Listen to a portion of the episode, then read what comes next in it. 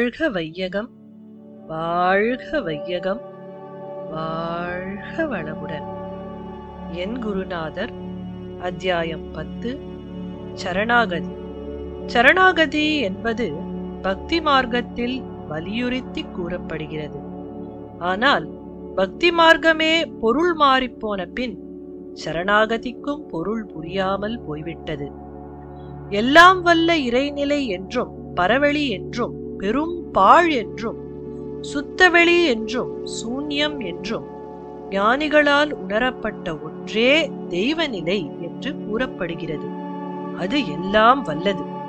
ஒரு பொருள் மற்றொன்றை தாங்கிக் கொண்டிருக்கிறது என்றால் தாங்கப்பட்ட பொருளை விட அது வலிவாகத்தான் இருக்க வேண்டும். இந்த பிரபஞ்சம் முழுமையையும் தாங்கிக் கொண்டும் இயங்கிக் கொண்டும் இருக்கிறதென்றால் அது எல்லாம் வல்லதாகத்தானே இருக்க வேண்டும்.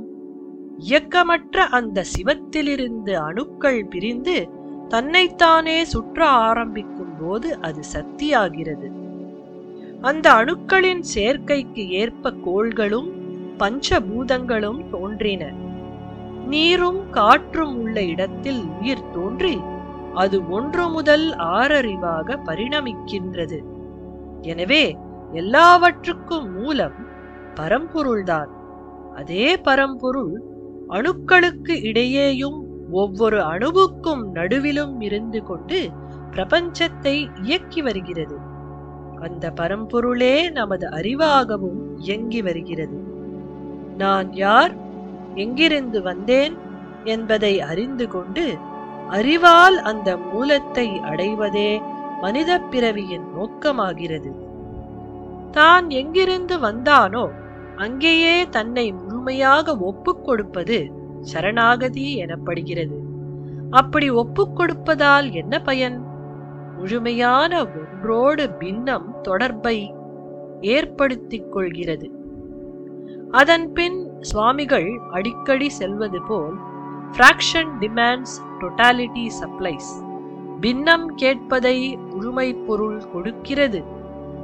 அந்த அருட்பேராற்றல் உறுதுணையாகவும் பாதுகாப்பாகவும் வழி நடத்துவதாகவும் அமைந்து வேண்டியதை வேண்டியவாறு கொடுக்கிறது. அறிவில் இருக்கும் களங்கங்கள் நீக்கப்படுகின்றன. நான் எனது என்ற ஆணவம் அழிகிறது. எல்லாம் பரம்பொருள் கொடுத்தது என்னால் ஆவது ஒன்றுமில்லை என்ற தெளிவு பிறக்கிறது. இந்த உலகில் உள்ள ஒவ்வொரு உயிரும் பரம்பொருளிலிருந்து வந்ததுதான் என்று உணரும் போது எவ்வுயிருக்கும் துன்பம் செய்யக்கூடாது என்ற கருணை பிறக்கிறது. அறிவு விரிந்ததினால் ஜாதி மதம் இனம் மொழி நீ நான் என்ற வேதங்கள் அற்றுப்போகின்றன.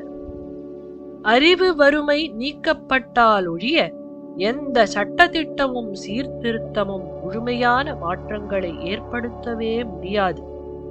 அரசியலும் மதமும் கலையும் கல்வியும் செய்ய தவறிய செய்ய முடியாத இந்த பணியை இப்பொழுது ஆன்மீகம் கையில் கெடுத்துக் கொண்டிருக்கிறது. அதற்கான சாதனை தான் யோகம். அந்த யோகத்தில் கடைசி படிதான் சமாதி. ஆதிக்குச் சமமாக விரிந்து அதோடு ஒன்றி கலத்தல் சமாதி. அந்த சமாதி நிலையை பெறுவது உயிர் உடலில் உள்ள ஆறாவது அறிவை பெற்ற அனைவருக்கும் சாத்தியம்தான். இடைப்பட்ட காலத்தில் ஏதோ ஒரு காரணம் கருதி இது எல்லோருக்கும் கிடைக்காமல் தடுத்து விட்டார்கள். இப்பொழுது காலம் அதை பொது ஒடுமை ஆக்கிவிட்டது. காலத்தின் தூதுவரான என் குருநாதர் இந்த கலையை பாரபட்சமின்றி எளிய முறையில் விருப்பப்பட்டவர்களுக்கு வாரி வழங்கி கொண்டிருக்கிறார். அதை தக்க வைத்துக் கொள்ளும் தகுதியை வளர்த்து கொண்ட நான் அவர் வழியில் என் அறிவை இறைநிலைக்கு ஒப்புக் கொடுத்து விட்டேன் அடுத்து இந்த உடல். பிறந்தது முதல் இன்று வரை சமுதாயத்தின் கூட்டு முயற்சியால் இந்த உடலை வளர்த்திருக்கிறேன். மற்ற உயிர்கள் இயற்கை கொடுத்ததை அப்படியே ஏற்று வாழ்கின்றன. மனிதன் மட்டும் இயற்கை கொடுத்ததை திருத்தி மாற்றி அழகுபடுத்தி அனுபவிக்கிறான். தனக்கு வேண்டியவற்றையெல்லாம் தானே செய்து கொள்ளவும் முடியாது. எனவே உண்ணுகிற ஒவ்வொரு பிடி உணவிலிருந்து எல்லாவற்றையும் சமுதாயம்தான் கொடுத்து வளர்க்கிறது. எனவே சமுதாயத்துக்கு ஒவ்வொருவரும் கடன் பட்டிருக்கிறோம். அந்த கடனை ஏதாவது ஒரு வழியில் திருப்பிக் கொடுத்துதான் ஆக வேண்டும். அதுதான் கடன் பிளஸ் மை கடமை ஆகிறது. இந்த தத்துவங்கள் எனக்கு தெரிந்திருக்காவிட்டாலும் படித்து வேலைக்கு போக வேண்டும் என்ற ஆசை எனக்கு இருந்தது. அதுவும் மருத்துவர் அல்லது ஆசிரியர் ஆக வேண்டும் என்பதே என் லட்சியமாக இருந்தது. கையை காலை மடக்கி சட்டியில் போட்டு மூடி வைத்து விட்டார்கள். பாரதியார் சிவசக்தியை விரட்டியது போல் நான் அபிராமியை விரட்டினேன் அழுதேன் அரற்றினேன் முட்டிக்கொண்டேன் மோதிக்கொண்டேன். உணவை மலமாக மாற்றும் எந்திரம்தான் நான் என்றால் அறிவை ஏன் கொடுத்தாய்? இனப்பெருக்கத்தோடு என் கடமை முடிந்துவிட்டது என்றால் எனக்கும் மிருகங்களுக்கும் என்ன வேறுபாடு? நிலச்சுமையாக இருந்து செத்து தொலையத்தான் வேண்டுமா? என்று கதறினேன். கேளுங்கள் தரப்படும் தட்டுங்கள் திறக்கப்படும் தேடுங்கள் கிடக்கும் என்றார் இயேசுபிரான். நான் கேட்டது தரப்பட்டது. தட்டிய கதவு திறக்கப்பட்டது. தேடியது கிடைத்துவிட்டது. என் குருநாதரைத்தான் சொல்கிறேன். எந்த தகுதியும் இல்லாத என்னை சாதனை போதனை இரு வழிகளாலும் மக்கள் அறிவுக்கண்ணை திறக்கும் ஞானாசிரியராக உயர்த்தியிருக்கிறார். மெய் சிலிர்த்துப் போகிறேன் பூரித்துப் போகிறேன் புலங்காகிதம் அடைகிறேன்.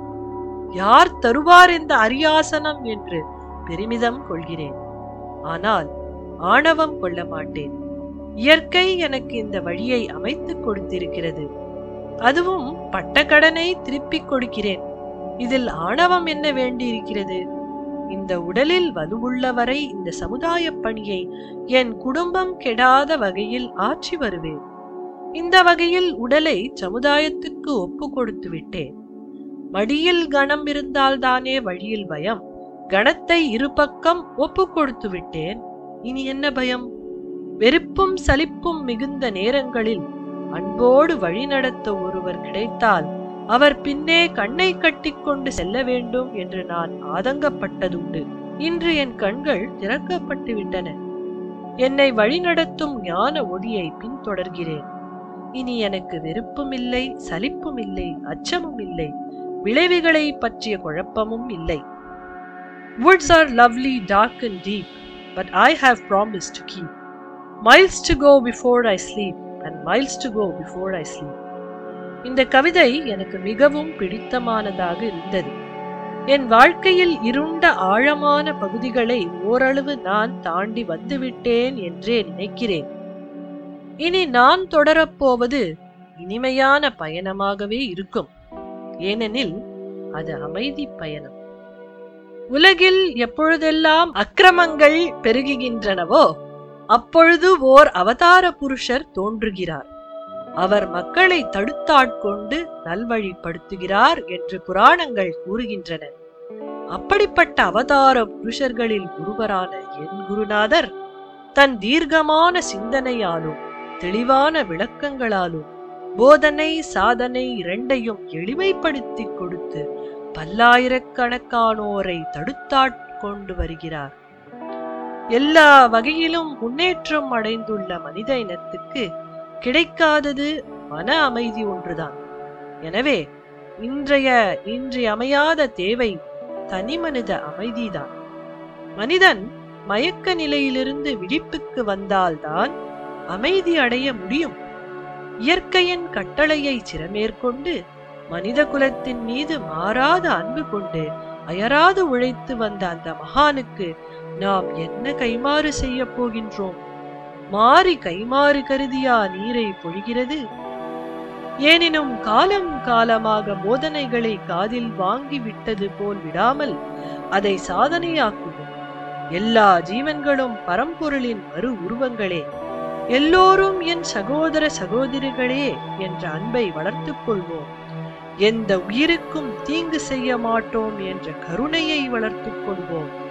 இதுவே அவருக்கு நாம் செய்யும் நன்றி. நானும் அந்த விரிந்த அன்பையே காணிக்கையாக்கி அவர் பொற்பாதங்களில் சமர்ப்பித்து அமர்கிறேன். வாழ்க குருநாதர் வாழ்க வையகம் வாழ்க வளமுடன். கடமை அறவாழ்வின்